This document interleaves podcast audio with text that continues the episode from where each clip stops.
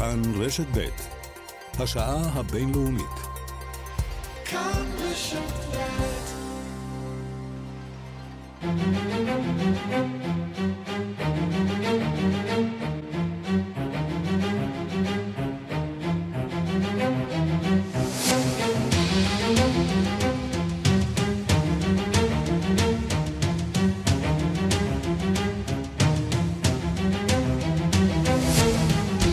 השעה הבינלאומית, מהדורת יום ראשון הראשונה בשבוע, אני יואב זהבי והיום בעולם.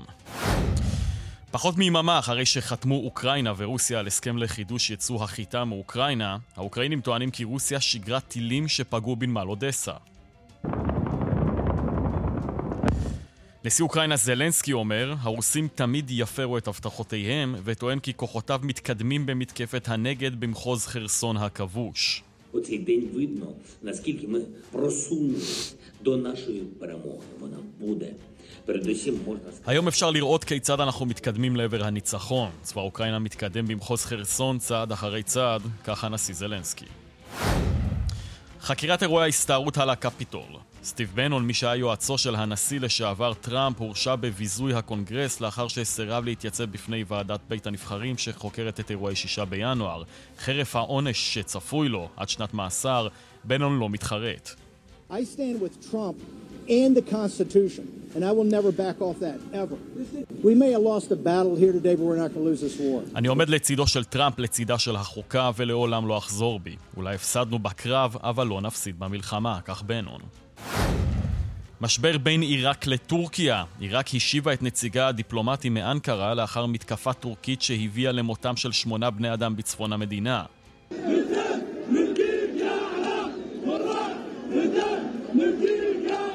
הפגנות נגד טורקיה פרצו ברחבי עיראק, אך באנקרה טוענים זה לא אנחנו. טוניסיה סוערת, מחר צפוי להיערך במדינה הצפון אפריקנית משאל עם על חוקה חדשה, שצפויה להעניק לנשיא קאי סעיד סמכויות יתר.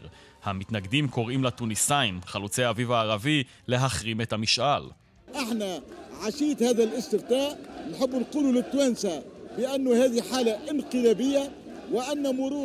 זו מדינה מהפכנית, נחרים את משאל העם. גם אם יעבור וגם אם לא, זה לא ימנע את חוסר הלגיטימציה של הממשלה הזאת, אמר חבר הפרלמנט מוחמד גומאני. וגם... Now, Bridget needs to decide between a man who seems too good to be true You're the only one who can save me, Bridge. I need you. And a man so wrong. ברידג'ט ג'ונס חוזרת למסך הגדול. בבריטניה מדווחים כי החלה עבודה על הפקה של סרט רביעי במספר בסדרת הסר... הסרטים המצליחה בכיכובה של רנה זלווגר.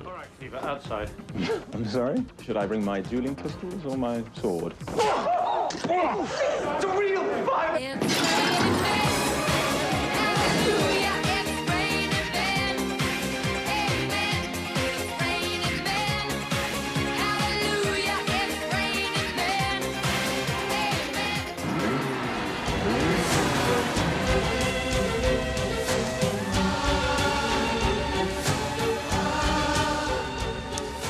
השעה הבינלאומית בצוות העורך זאב שניידר, המפיקה אורית שולץ, הטכנאים חיים זקן ושמעון דוקרקר. אנחנו מתחילים.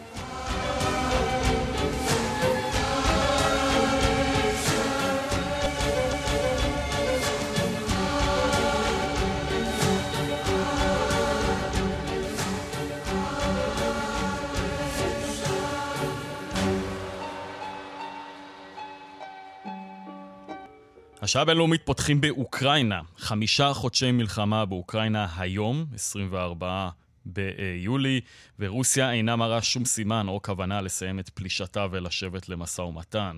בשטח נמשכים הקרבות באזור דונבאס, אך הטילים הרוסים נופלים בכל רחבי המדינה. בזירה הדיפלומטית, שר החוץ של רוסיה, סרגי לברוב, החל היום את סיבוב השכנוע שלו באפריקה. היום הוא נפגש עם הצמרת המצרית בקהיר, ומחר ימשיך לאתיופיה, אוגנדה והרפובליקה הדמוקרטית של קונגו. כתבת חדשות החוץ נטליה קנבסקי מדווחת. רוסיה הכינה היטב את השטח ביבשת השחורה בשנים האחרונות, הגבירה את ההשקעות ואת הנוכחות הביטחונית שלה במדינות אחדות שם, בוודאי הקרמלין ידע היטב שביום שיתקוף את אוקראינה יצטרך לחפש שותפות מחוץ לעולם המערבי, וזה בדיוק מה שקורה. ואולם, גם בבירות של היבשת האפריקנית הופתעו אתמול לרעה מן הידיעות על תקיפת הטילים המדויקים במיוחד של רוסיה על נמל אודסה, שעות ספורות לאחר חתימת ההסכם בין טורקיה, רוסיה והאו"ם, שאמור לאפשר ייצוא בטוח של התבואה מאוקראינה למדינות אחרות, ובעיקר למדינות אפריקה. По Одещині було нанесено ракетний удар. Очевидно, що метою ворога було влучання саме в Одеський морський торговий порт, оскільки випущені чотири ракети типу калібр з акваторії. אודסה הותקפה בטילים בבירור כוונת האויב הייתה לתקוף את נמל אודסה כי ארבעת טילי קליבר שנורו מן הים השחור כוונו בדיוק לכיוון הזה, שניים מהם יורטו בידי כוחות ההגנה האווירית, שניים אחרים פגעו בתשתיות הנמל, לא היו נפגעים, כך מסרה אתמול נטליה חומיניוק, דוברת הפיקוד המבצעי דרום של אוקראינה. לדבריה מדובר בטילים מדויקים במיוחד ויקרים מאוד, לכן רוסיה אינה משתמשת בהם הרבה. השימוש בהם מצביע לטענתה על כוונת התחילה של המתקפה על נמל אודסה. Ruslarla yaptığımız temasta da Ruslar kesinlikle bu saldırıyla alakaları olmadığını, konuyu e, çok yakından ve ayrıntılı bir şekilde incelediklerini de bize belirttiler. במגעים שלנו עם רוסיה, הרוסים טענו שאין להם שום קשר למתקפה הזאת ושהם בודקים את העניין מקרוב, הודיע אתמול שר ההגנה של טורקיה חולוסי אקר. הוא הוסיף שהמתקפה שבאה כמעט מיד לאחר ההסכם על ייצוא התבואה מדאיגה בהחלט, אך טורקיה תמשיך לדבריו לקיים את מחויבותיה במסגרת ההסכם וכמה שעות בלבד אחרי שטענו באוזני הטורקים שאין להם כל קשר למתקפה, הודו הרוסים שאכן תקפו את נמל אודסה. דוברת משרד החוץ של רוסיה מריה זכרובה אמרה הבוקר שכוחות צבא רוסיה פגעו בכלי שיט אוקראיני בנמל אודסה אתמול באמצעות הטילים המדויקים. בקייב טענו בתגובה שלא ציפו להתנהגות שונה מצידה של רוסיה. No. Україна підписалась з Туреччиною з ООН, тому ми, не дивлячись на сьогоднішні обстріли, будемо максимально прикладати зусиль, щоб реалізувати לאוקראינה יש הסכם עם טורקיה והאו"ם, לכן איננו מתייחסים למתקפה הזאת. נעשה הכל כדי לקיים את ההסכם. המתקפה הרוסית הזאת היא הוכחה מספר 325 בתוך שבוע אחד בלבד, שאסור להאמין למילה שלהם, אמר שר החקלאות של אוקראינה מיקולה סולסקי. ובאו"ם ציינו שוב את העובדה שצבא רוסיה אינו עומד בהבטחתו שלא לפגוע ביעדים אזרחיים. Fighting on the ground remains concentrated in the eastern Donetsk Oblast. However, air attacks are continuing to impact המלחמה באוקראינה נכנסת לחודש השישי שלה, הקרבות בשטח מרוכזים באזור דונצק, ואולם ההפגזות מן האוויר ממשיכות לזעזע את חיי התושבים בכל מקום. העיר מיקולאייב נתונה למתקפות טילים יומיות. אתמול נפגע מחסן גדול של סיוע הומניטרי, שבו לפחות מאה טונות מזון, מסר במסיבת העיתונאים בניו יורק ביום שישי סגן דובר מזכ"ל האו"ם פרחן חאק. מקסים כץ, יהודי פעיל האופוזיציה הרוסית, בעלים של ערוץ יוטיוב פופולרי עם מיליון עוקבים, שלום. שלום. בשישי האחרון הרוסים מכריזים עליך סוכן זר, מה זה בדיוק אומר? נכון. אה, נו, ברוסיה זה כמו אה, רשימת אויבי מדינה כזאת, אבל שבינתיים לא קורה איתה כלום. בינתיים פשוט עושים רשימה. כרגע יש שם אה, קצת מתחת ל-150 אנשים, אני אחד מהם מיום שישי הזה. כרגע זה אומר שאני צריך להכריז על עצמי כסוכן זר אם אני כותב משהו ברשתות החברתיות, או או מדבר עם איזשהו כלי תקשורת. אז, אז אמרנו, הנה, אמרנו שאתה סוכן זר, תגיד, אתה יכול לחזור לרוסיה אחרי שהכריזו עליך סוכן זר? אני יכול, כן, אבל לא נראה לי שאני אעשה את זה, כי הבעיה לא בסוכן זר, הבעיה היא שיכולים לפתוח תיק פלילי על כל התבטאות על המלחמה שהיא לא... באותה שורה עם מה שהתעמולה הרוסית אומרת. יצא זה שאתה קורא לזה, כן, מלחמה ולא מבצע מיוחד, זה כבר... נכון, זה כבר... אתה כבר עובר על החוק. נכון, זה כבר עובר, כן. תגיד, מה רוסיה קיבלה מהסכם החיטה שעליו היא חתמה מול אוקראינה? קשה להגיד בדיוק מה רוסיה קיבלה מזה. רוסיה משתמשת בסיפור הזה עם החיטה כדי ללחוץ על המדינות המערביות ובכלל על העולם, כדי שהוא יקבל איכשהו את המטרות של רוסיה במלחמה הזאת. אני, לא ברור מה פוטין רצה להשיג בזה, אבל ברור מה הוא כן הראה. ישר כמה שעות אחרי שההסכם הזה נחתם, הופגז הנמל של אודסה, הנמל הכי חשוב בשביל, בשביל להוציא את החיטה מאוקראינה. הייתה הפגזה עם טיל רוסי, והיה די ברור, זה היה כזה סמל די ברור מה, מה באמת רוסיה חושבת על הסכמים כאלה. זהו, אבל התזמון של uh, הפצצת נמל אודסה הוא לא מקרי, הוא באמת בא פחות מיממה אחרי החתימה על ההסכם הזה, שנמל אודסה לדעתי הוא הנמל הראשי שממנו אמורה לצאת התבואה. אתה חושב שהרוסים ניסו להעביר פה איזשהו מסר? Uh, כן, כן, ניסו להעביר מסר שלא אכפת להם משום... Uh... הסכמים והסכמות ומי מי חתם ועל מה חתם, יעשו מה שהם רוצים. ושר החוץ הרוסי לברוב מתחיל היום מסע במזרח התיכון ובאפריקה. הוא יוצא במקרה או שלא לאותן מדינות שאמורות ליהנות מחידוש יצוא התבואה, בהן מצרים, אתיופיה, אוגנדה, הרפובליקה הדמוקרטית של קונגו. מה מנסה לברוב להשיג בביקור הזה? לשים את אותן מדינות לצידו, לצידה של רוסיה?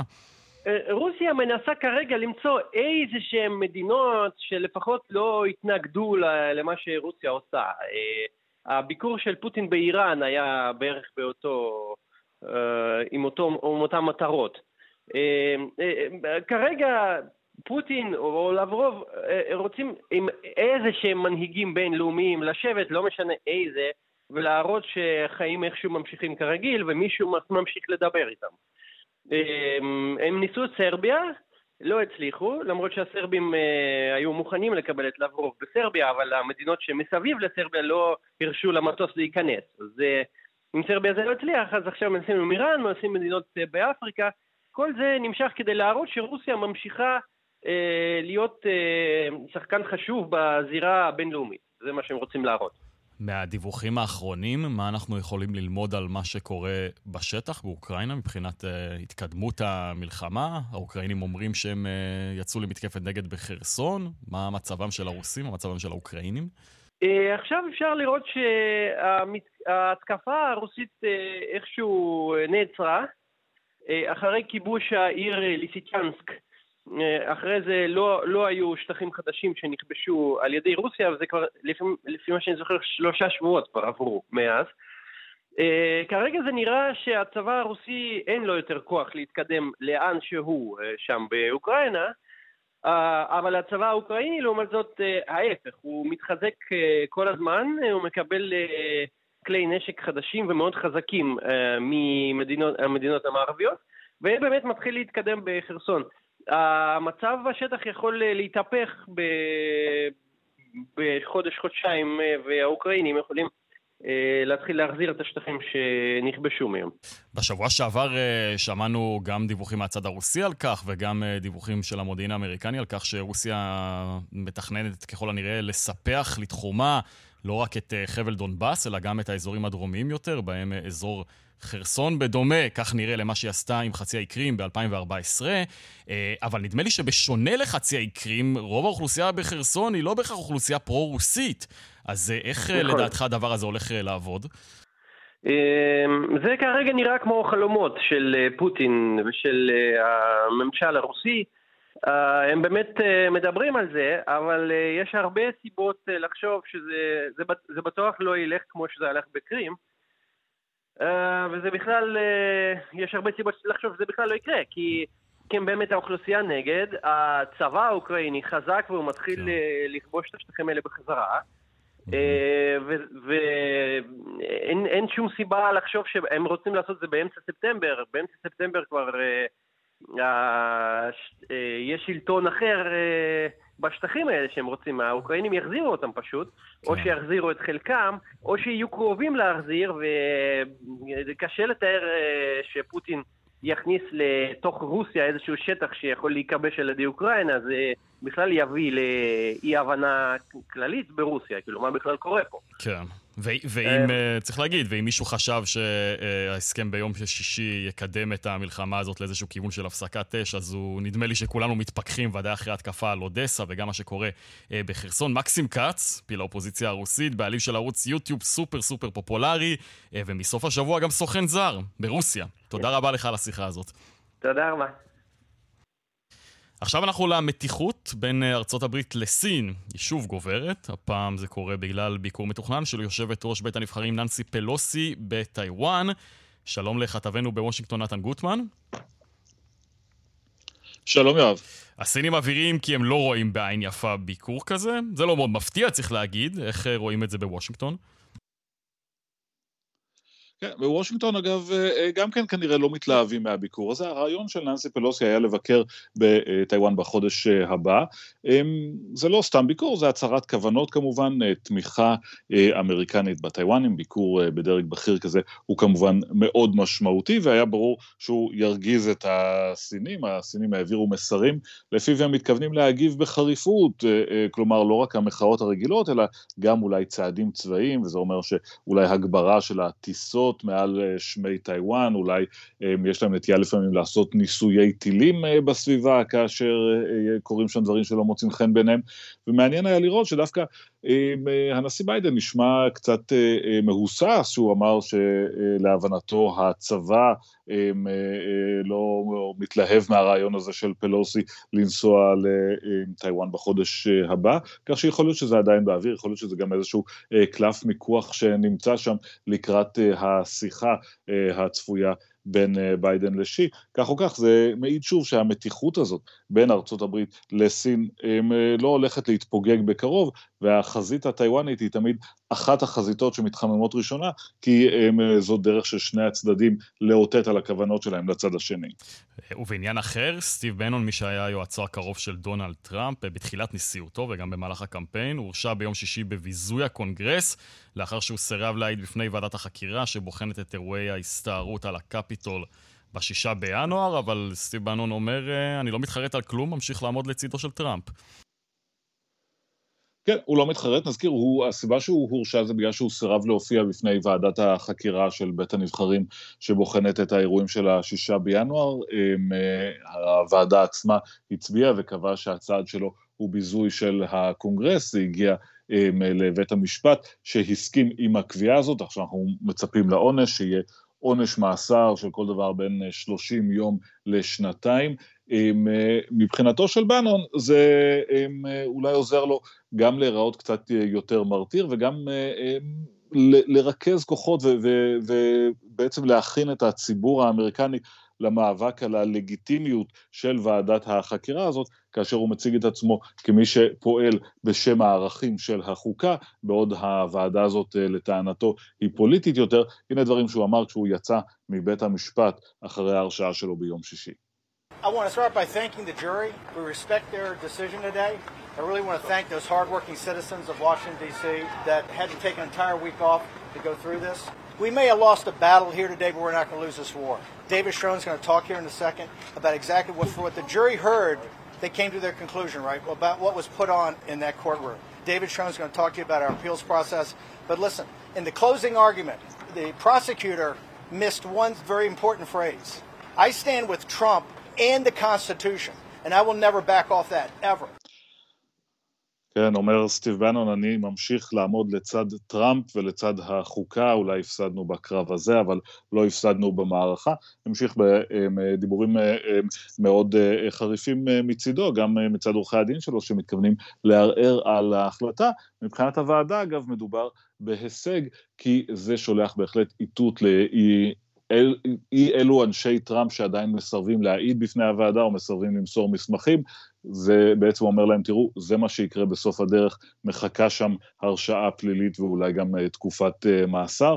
הנשיא טראמפ עצמו, ששוחח אתמול באירוע, uh, ש, שנשא נאום אתמול בפלורידה, גם הוא התייחס כמובן לדברים, חזר בעצם על הגישה הרגילה שלו בנושא הזה, לפיה הוועדה עצמה אינה לגיטימית בכלל, הנה הדברים של טראמפ. This unselect committee of political thugs, January 6th. And I watch the very same people who perpetrated the lies that I was an agent of Russia. Think of me as an agent. I'm a rich guy. I don't need whatever the hell it's. I'm going to be an agent of Russia. I love our country. That's why I did this. כן, משפט כהרגלו. כן, ועדה... בדיוק, המשפטים הרגילים של דונלד טראמפ, קורא לוועדה ועדה של אה, בריונים, וטוען שזה אותם אנשים שטענו אה, שהוא היה סוכן רוסי, איך אני יכול להיות סוכן רוסי, אני איש עשיר, למה שאני אהיה סוכן, אני אוהב את המדינה, אומר אה, דונלד טראמפ, הוועדה עצמה, נזכיר, סיימה את הסיבוב הראשון של השימועים הפומביים שלה ביום אה, חמישי האחרון. היא ממשיכה בעבודתה ובחודש, אה, ובחודש הקרוב תעשה זאת אה, מאחורי דלתיים סגורות, אחר כך תשוב בספטמבר לעוד סדרה של שימועים פומביים, אולי האחרונה, לפני שהוועדה תפרסם את המסקנות שלה. חייב להגיד לך שלמרות שלא תולים הרבה תקוות, לפי מה שאני מבין בוועדה הזאת, יוצאים משם דברים מאוד מעניינים, נתן, כמעט בכל יום, ותמיד מעניין לשמוע את זה. אה, תודה רבה. תודה, יואב.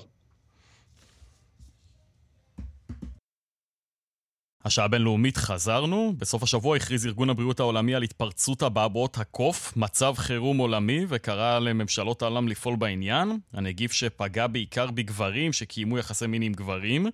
התפרץ באופן המשמעותי ביותר במדינות אירופה. שלום לכתב חדשות החוץ אה, בן יניב. כן, שלום יואב. עוד מגפה, עוד מצב חירום, חשבתי שאנחנו כבר מאחורי זה. נכון, זה לא בדיוק קורונה, אבל זה כן uh, מדאיג, והתפרצות אבעבועות הקוף הוכרזה במהלך סוף השבוע כמצב חירום עולמי על ידי ארגון הבריאות העולמי. ההגדרה של מצב חירום מהסוג הזה הינה האזהרה הגבוהה ביותר שארגון הבריאות העולמי יכול לפרסם. הוא מגיע ברקע אותה עלייה חריגה של הנגיף שאנחנו רואים ברחבי העולם בחודשיים האחרונים. במסיבת עיתונאים במטה הארגון בז'נבה אמר המנהל הכללי תדרוס אגנום גבריאסוס שבחודשיים האחרונים התגלו 16,000 מקרי הידבקות. ביותר מ-70 מדינות. חמישה מהנדבקים גם מתו לאחר שנדבקו במחלה. We have an outbreak that has spread around the world rapidly through new modes of transmission about which we understand too little. I have decided that the global monkeypox outbreak represents כן, אז אדנום גבריאסוס אומר שנגיף אבעבועות הקוף מהווה סכנה מיוחדת במדינות אירופה, וציין שרוב מוחץ מהמקרים נרשמו אכן בקרב גברים שקיימו יחסי מין עם גברים, בדרך כלל עם יותר ממשתתף אחד, זו האזהרה שלו. Although I'm declaring a public health emergency of international concern, for the moment this is an outbreak that's concentrated among men who have sex with men. Especially those with multiple sexual partners. That means that this is an outbreak that can be stopped with the right strategies in the right groups. ויואב אבעבועות הקוף אינו נגיף חדש. ישנם חיסונים, ישנם טיפולים יעילים שהוכחו כבר שנים, והסיכוי לחלות באופן קשה או למות הוא בהחלט נמוך מאוד, אבל זו מהירות ההתפשטות הנגיף שמדאיגה רבים מהמומחים בעולם, מ-3,000 מקרים בחודש שעבר ליותר מ-16,000 בחודש הנוכחי. ארגון הבריאות העולמי טוען כי האפשרות להמשך התפשטות ביבשת אירופה הינה יותר מסבירה, אבל כמו שאמרנו, לא מדובר בקורונה. מצב החירום של ארגון הבריאות העולמי אינו קורא לסגרים או הגבלות על הציבור, אבל הוא כן אומר לעורר, לעורר את ממשלות העולם לשים לב לתופעה המדאיגה, לכך שישנה תשתית כן. לטיפולים הראויים וגם חיסונים שלפי שעה קיים בהם מחסור. אז אה, באמת אתמול אומר משרד הבריאות כאן בישראל שהחיסונים אה, בדרך אלינו צפויים להגיע בסוף השבוע לנמל התעופה בן גוריון. 105 בני אדם נדבקו בנגיף הזה בישראל. בן יניב, תודה רבה. תודה, יואב. עכשיו אה, אנחנו לאיטליה. הפוליטיקאים האיטלקים הפילו את ממשלתם ללא סיבה רצינית. הציבור כועס, הוא מבין כי הפלת הממשלה נועדה לשרת חישובים אישיים של הפוליטיקאים מבלי להתחשב בטובת האזרחים. כמו אה, סילביו ברלוסקוני, שבגיל 85 ירוץ לסנאט. רבים מאיימים להחרים את הבחירות המוקדמות שהתקיימו ב-25 בספטמבר. הנה הדיווח של כתבנו ברומא, יוסי בר. אחת הממשלות המוצלחות בתולדות איטליה קרסה בסוף השבוע. האזרחים האיטלקים, שרגילים לנפילת ממשלה אחת בכל שנה, נשארו הפעם המומים. מתברר שאיש אינו מבין מדוע הממשלה בראשותו של נשיא הבנק האירופי, מריו דרגי, שמונה לפני שנה וחצי, התפרקה. דרגי הוציא את איטליה מהבוץ הכלכלי, ארגן את חיסון האזרחים וגבר על משבר הבריאות. הוא העניק לה מהימנות בינלאומית והחל ברפורמות מרחיקות לכת כדי להבריא את החברה האיטלקית. הפוליטיקאים שראו את הצלחתו החלו לפחד ממנו.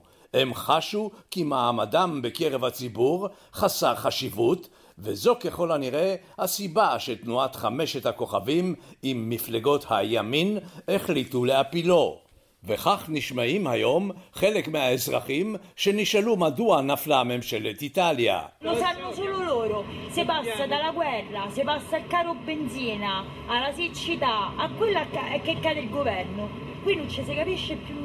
זו בושה.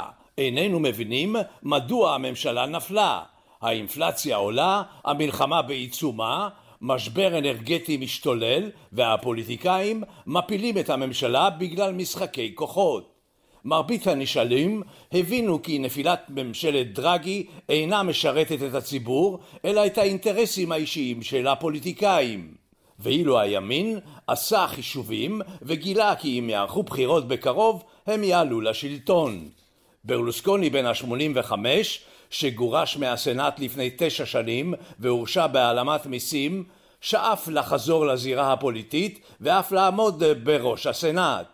הוא שתמך בממשלת דרגי שינה לפתע את עמדתו וגרם לנפילת הממשלה יחד עם סלוויני מהלגה.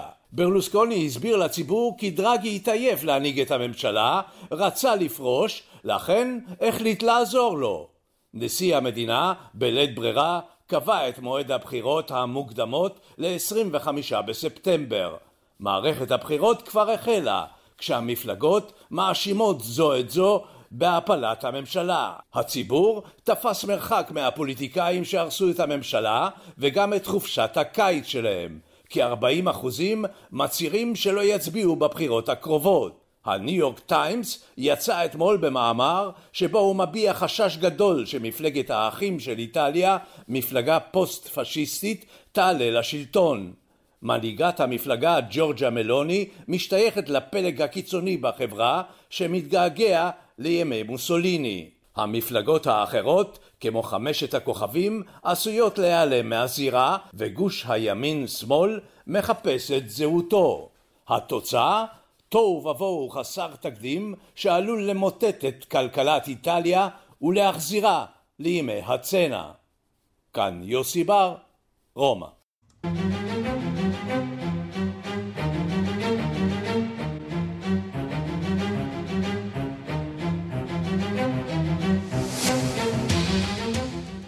לא איראן, ואפילו לא ישראל הראש שמחתם של העיראקים, אלא טורקיה. ביום רביעי האחרון הפצצה קטלנית שיוחסה לצבא טורקיה באתר נופש תיירותי בעיר זחור בחבל הכורדי בצפון עיראק, זעזעה רבים והפכה במהרה למשבר דיפלומטי בין בגדד לבין אנקרה. שלום לראש תחום העולם הערבי, רועי קייס, כאן איתנו באולפן. שלום יואב. טוב, הפעילות של טורקיה בשטח עיראק נגד הכורדים זה לא דבר חדש, אבל הפעם נקודת נכון. רתיחה. לחלוטין, תראה, אנחנו מדברים באמת על אירוע מתגלגל, שיהיה מעניין לראות היכן ייעצר. אין ספק שמדובר במשבר חריף בין טורקיה לעיראק, אפילו יותר בתוך דעת הקהל אה, העיראקית. שהזדעזעה מאוד לנוכח התמונות הקשות של ההרוגים והפצועים בהפצצה הזאת שיוחסה לטורקיה ביום רביעי שעבר, בעיר זכו, במחוז דוהוק, אזור ששייך לחבל הכורדי בצפון עיראק. תשעה אזרחים שילמו בחייהם, בהם נשים וילדים, יותר מ-20 נפצעו. הפצצה שפגעה באתר נופש שם, לא באיזשהו מתקן צבאי או משהו דומה. בטורקיה ניסו לטעון שהם לא קשורים להפצצה המדוברת, שמדובר ב-PKK הכורדי, אלא שבעיראק בטוחים שההפצצה הגיעה מהאזור שבו נמצאים הכוחות הטורקיים. נסביר, כמו שציינת, שבשנים האחרונות טורקיה פועלת בשטח עיראק נגד מה שהיא מכנה ארגוני הטרור הכורדים, שמאיימים על הגבול שלה, כמו במקרה הסורי, כך גם במקרה העיראקי. תכף נגיע למתיחות בין הממשלים, אבל קודם כל לרחוב העיראקי, שהוא רותח מזעם על טורקיה. בימים האחרונים ראינו הפגנות זוהמות ליד השגרירות הטורקית בבגדד, שבמהלכן הורידו את דגל טורקיה מהשגרירות, שרפו אותו. בערים נוספות בדרום, כמו נג'ב, בסרה, המפגינים הסתערו על מרכזים למתן אה, אשרות ויזה לטורקיה, והביאו לסגירתן. כך זה נשמע בשטח. احنا نطالب اول مره السفير التركي يطلع خارج العراق والعلم التركي ينزل والسفارة تنغلق نحن لا نريد بالردود الركيكة ولا نريد ال כן, אז אלה הקולות של מפגינים ליד השגרירות הטורקית בבגדד. אנחנו דורשים שהשגריר הטורקי יעוף מעיראק, שהדגל הטורקי ירד ושהשגרירות הטורקית תיסגר. על הממשלה לקחת את הזכויות של השהידים, של ההרוגים בהפצצה. מפגין אחר אומר, אנחנו לא רוצים תגובות רפות ופריחות, רוצים, לא רוצים לשמוע גינויים חריפים, רוצים להילחם בטורקיה הכלכלית. עכשיו נגיד באותו עניין שיש כבר קריאות להחרים מוצרים וסחורות טורקיות ברחבי עיראק בעקבות ההפצצה הזאת. רק נגיד בטורקיה אומרים זה לא אנחנו, אנחנו לא אחראים למתקפה הזאת. לחלוטין, ומעניין לראות איך הגורל של החבל הכורדי והממשל המרכזי בבגדד מצטלב לו בסיפור הזה. שמענו גם מארביל וגם מבגדד חזית אחידה בנושא, אבל למי שטועה לגבי הצעדים של עיראק נגד טורקיה, אז ניתוק יחסים מלא לא נראה שעומד ממש על הפרק. כן נעשו צעדים דיפלומטיים, כמו החזרת הנציג הדיפלומטי הבכיר של עיראק מאנקרה, עצירת מהלכים לשליחת אה, שגריר חדש לשם, כמו כן השגריר הטורקי זומן לשיחה נזיפה אה, מצד משרד החוץ העיראקי. משרד החוץ העיראקי גם פנה למועצת הביטחון של האו"ם, מתלונן. אה, ממשלת עיראק קראה לטורקיה להוציא את הכוחות הצבאיים שלה מעיראק, והפרלמנט התכנס לישיבת חירום אתמול, גם יש ישיבה של מועצת הביטחון של האו"ם, אלא ששר החוץ אה, של עיראק הבהיר אתמול בישיבה הזאת של הפרלמנט, כי למרות הכל, הם עדיין מעוניינים בדיאלוג עם הממשל הטורקי ולא בהסלמה, והנה מה שאומר היום גם באותו עניין דובר ממשלת עיראק אחמד א-סחאף, שמסביר לערוץ אל-חדס, התגובה שלנו גם ככה חריפה מאוד נגד הטורקים. مقبولة سيادة العراق وأمن مواطنيه خط أحمر لا يمكن هذه المرة للحكومة العراقية כן, أن تتجاوز عما אומר ממשלת עיראק, אחמד א-סחאף, שאומר הריבונות של עיראק והביטחון של האזרחים שלה הוא קו אדום בעבורנו, ממשלת עיראק לא יכולה להתעלם ממה שקרה. אנחנו עדיין, בדגש על עדיין, בתגובה הדיפלומטית ברמה הגבוהה ביותר, כאמור, צפויה גם ישיבה של מועצת, אה, ביטחון, מועצת הביטחון בנושא, אבל האם נראה משהו מעבר? ממש לא בטוח. טור, טורקיה גם ביקשה מבגדד וגם מארביל להוריד את גובה הלהבות מבחינת ההצהרות, הביעה צער על ההרוגים, אך כמו שציינת, יואב, ממש לא לקחה אחריות. ואנחנו שוחחנו עם עיתונאי עיראקי שנמצא בבגדד ממש בשעה האחרונה, בעילום שם וקול מעוות מטעמים ביטחוניים. הוא ניסה לספר לנו לאן בעיניו הולכים, הולך המשבר הזה, וגם איך המחנה הפרו-איראני בעיראק מנצל את המתיחות מול טורקיה לצרכים שלו בעקבות המשבר הזה. הנה. حتى هذه اللحظة ربما ما تقوم به ليس بالمستوى المطلوب يعني كان يوم أمس جلسة مجلس النواب لمناقشة هذا الموضوع. כן, אז אה, עיתונאי רקי בבגדד מספר לנו שהתחושה אה, שהפוליטיקאים לא עושים את הנדרש בעקבות ההפצצה, אומר, הייתה אתמול ישיבה של הפרלמנט, ייתכן שהתוצאות שיצאו משם לא ממש משביעות את הרצון של הרחוב. הנטייה כרגע היא ללכת לחקירה בינלאומית בנושא, והוא אומר לנו, יש עניין אחר, גורמים המזוהים עם איראן מנסים להסלים את הטון נגד טורקיה, זה ניכר ברשתות החברתיות, עם זאת הוא מעריך שלמרות הזעם סביר מאוד שהדברים יירגעו, ונגיד בהקשר של המחנה הפרו-איראני, שהיו דיווחים כבר על תקיפה של שני מל"טים לעבר בסיס צבאי טורקי בצפון עיראק, בתגובה להפצצה הטורקית הקטלנית, אפשר מאוד שהמיליציות הפרו-איראניות רוכבות פה על הגל, מה שנקרא. ואגב, מעניין לראות את התגובות של הגולשים הטורקים ברשתות החברתיות, הם רואים את ההפגנות נגד uh, טורקיה בעיראק, ופונים לארדואן, אומרים לממשלה, כן. אם זה היה קורה בישראל, כנראה שהייתם מתנהגים אחרת, אז באמת יש כאן, כן, אתה יודע, כל מקרה לגופו, מה שנקרא. רועי קייס, תודה רבה, אתה מוזמן להישאר לאייטם הבא שלנו, כי הוא גם ממדינה שמאוד מעניינת אותך. אה, אז נעבור לטוניסיה. מאות אנשים הפגינו שם אתמול בתוניס, בירת טוניסיה, נגד משאל העם, העם, על החוקה החדשה שצפוי להיערך מחר. הפגנה אחרת נגד משאל העם נערכה בעיר הזאת ביום שישי. המתנגדים קוראים לטוניסאים להחרים את המשאל, אשר לטענתם יעניק סמכויות יתר לנשיא המכהן קאי סעיד, דיווחה של עורכת ענייני אפריקה רינה בסיסט. המתח בתוניסיה עלה מאוד בימים האחרונים לקראת משאל העם שייערך מחר. אתמול הפגינו בבירה מאות חברי המפלגה האסלאמית אנהדה ופעילים מקבוצת אופוזיציה אחרת. ביום שישי היו אלה חברי ארגוני העובדים שהתכנסו מול התיאטרון הלאומי וניסו לצעוד אל עבר משרד המשפטים. הנשיא קאי סעיד יעמיד מחר למבחן הצעה שלו לחוקה חדשה. טוניסאים רבים חשים שהחוקה החדשה הזאת רק תחזק את סמכויותיו של סעיד ותהפוך אותו למעין שליט על. מוחמד גונני ממפלגת הנהדה אמר אתמול לתקשורת שמרבית ארגוני החברה האזרחית, כ-40 מהם, וכן הקשת הפוליטית, هم نجد النسي اغلب الاحزاب والجمعيات البارحه حتى 40 جمعيه وكل الطبقه السياسيه والنخب هي ضد قيس سعيد والاستفتاء تاع 25 מחר במשאל העם נראה כמה ישתתפו מתוך 9 מיליון בוחרים. אם יותר מ-50% מהם יצביעו, ואם מרביתם יצביעו כן עבור הרפורמה בחוקה, רק אז נודה שקאיס סעיד צדק, כך הוא אמר. החששות של המפגינים על הרפורמה בחוקה נטועים בשורה של מהלכים של הנשיא מאז חודש יולי. בתחילה הוא פירק גוף ציבורי שטיפל במינוי שופטים והביא להתפטרותם של שופטים רבים. אחר כך הוא פיזר את הפרלמנט. הצעדים האלה שלו אכזבו רבים מאוד מהתוניסאים אשר הצביעו עבורו בבחירות. הם קיוו אז שהאיש בעל הרשת הפנים הרצינית ובעל המוניטין של איש הגון יילחם בשחיתות שפשטה במדינה ואכלה כל חלקה טובה. הנשיא סעיד טען שכל המהלכים האלה שלו מאז חודש יולי נחוצים כדי שיצליח לשקם את טוניסיה. אבל התוניסאים, שנלחמו קשה כל כך עבור הדמוקרטיה שלהם, סירבו לקבל את ההסבר הזה. משום כך, המתנגדים לא קוראים להצביע מחר נגד החוקה של סעיד, אלא פשוט קוראים לא לבחור. כלומר, המתנגדים קוראים להחרים את משאל העם. كل هذه الجمعيات أرادت أن تعبر بصوت واحد وأن تقول لا لهذا الاستفتاء لا لهذا الدستور الذي لا يرتقي أن يكون دستور التونسيات כל הארגונים האלה שמפגינים אומרים דבר אחד, לא למשאל העם ולא לחוקה הזאת, אשר מוחקת את המדינה האזרחית, את השוויון ואת הזכות לחירות. כך אמרה אתמול בהפגנה נשיאת הארגון של נשים דמוקרטיות בתוניסיה. היא וחבריה מקווים שהתוניסאים פשוט לא יגיעו מחר לתחנות ההצבעה. כאן רינה בסיסט. השעה הבינלאומית חזרנו. מי שזוכר, בחודש מאי נבחר בפיליפינים נשיא חדש, פרדיננד מרקוס, אה, בנם של הרודנים המפורסמים ששלטו במדינה הזאת שנים רבות. למרבה הפלא, מה שבאמת מסעיר כעת את הפיליפינים זאת השאלה הבאה: לאן נעלם ציור מפורסם של פבלו פיקאסו, המצוי בידי המשפחה? ובהקשר זה, מדוע דווקא אחרי עידן הקורונה יש הרבה יותר זיופים בעולם האומנות? עכשיו אנחנו רוצים להגיד שלום לחוקרת התרבות מירי קרימולובסקי. שלום, שלום, יואב. טוב, אני מכיר מהפיליפינים מרדף אחרי סוחרי סמים, אה, נשיא נכון. יוצא דופן, אפשר להגיד, אומנות, מה קורה בהקשר הזה?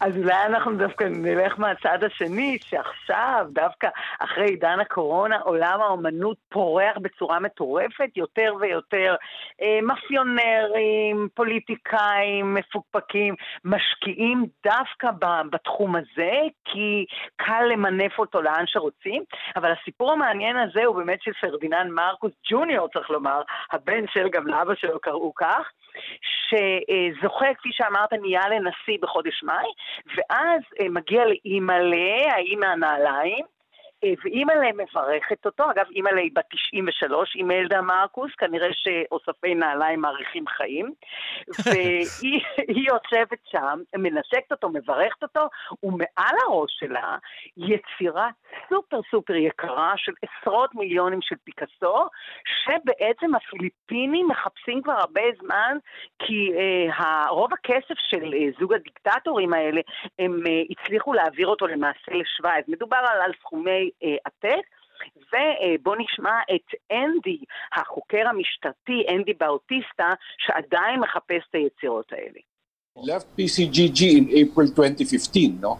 Pero nung pag-alis ko dyan, ang naalala ko is that uh, meron pang 156 paintings Dami. na missing, na, na kailangan pang habulin.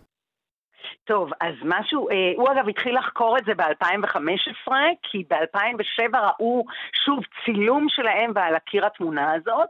אה, אני יכולה לומר לך שכנראה שמדובר היום בזיופים והם הצליחו yeah. כן. להבריח את האוסף שלהם, עדיין, כפי שאומר החוקר, הם מחפשים 156 יצירות מופת. שהיו שייכות למשפחה הזאת, אבל כאמור, להערכתי, היום מה שתלוי לה בבית זה זיופים, כרגע עוד לא יודעים, אה, הולכים איכשהו לבדוק mm-hmm. את הפרשה, והחוקר מדגיש שהכסף הזה שייך לעם. השליטים האלה שרדו וגנבו ולקחו מהעם, צריך להחזיר את הכסף הזה לעם. לדעתי זה לא יקרה כאמור, כי הפיקאסו האמיתי הוא אה, נעלם והוא כנראה לא נמצא אה, באזור. תעלומת היצירות בפיליפינים, מירי קרימולובסקי. כי נמשיך לעקוב בעזרתך, מרתק כרגיל, תודה רבה. תודה לך. עכשיו אה, אנחנו לברידג'י ג'ונס שחוזרת לסרט רביעי. עיתון הסאן הבריטי מדווח כי החלה עבודה על הפקת סרט נוסף בסדרה המצליחה ברידג'י ג'ונס. על פי הדיווח, רנה זלווגר תשוב לגלם את הדמות הראשית. שהפעם מתמודדת עם חוויית האימהות. צילומי הסרט הזה צפויים להתחיל בסוף השנה. שלום לעורך התרבות של כאן חדשות בדיגיטל, אלון פרוכטר. אהלן יואב. אה, כן, 21 שנים עברו מאז שהסרט יומנה של ברידג'יט ג'ונס עלה לאקרנים ברחבי העולם. ג'ונס הבריטית גילמה אז רנה זלווגר האמריקנית בעיבוד קולנועי לרב המכר הרומנטי, שהציג גרסה מודרנית לרומן גאווה ודעה קדומה של ג'יין אוסטן. הסרט בו השתתפו גם יו גרנט וקולין פירט, הכניס יותר מ-280 מיליון דולר בקופות ברחבי העולם. לאור ההצלחה, שלוש שנים מאוחר יותר הגיע סרט המשך, ולפני שש שנים הגיע סרט שלישי בסדרה בשם ברידג'ט ג'ונס Baby, אז כן נראה שהבריטים אוהבים את הקומדיות הרומנטיות שלהם נוסטלגיות עד כמה שאפשר. על התסריט לסרט החדש עובדת גם הפעם הלן פילדינג, שכתבה את שלושת הסרטים הקודמים בסדרה.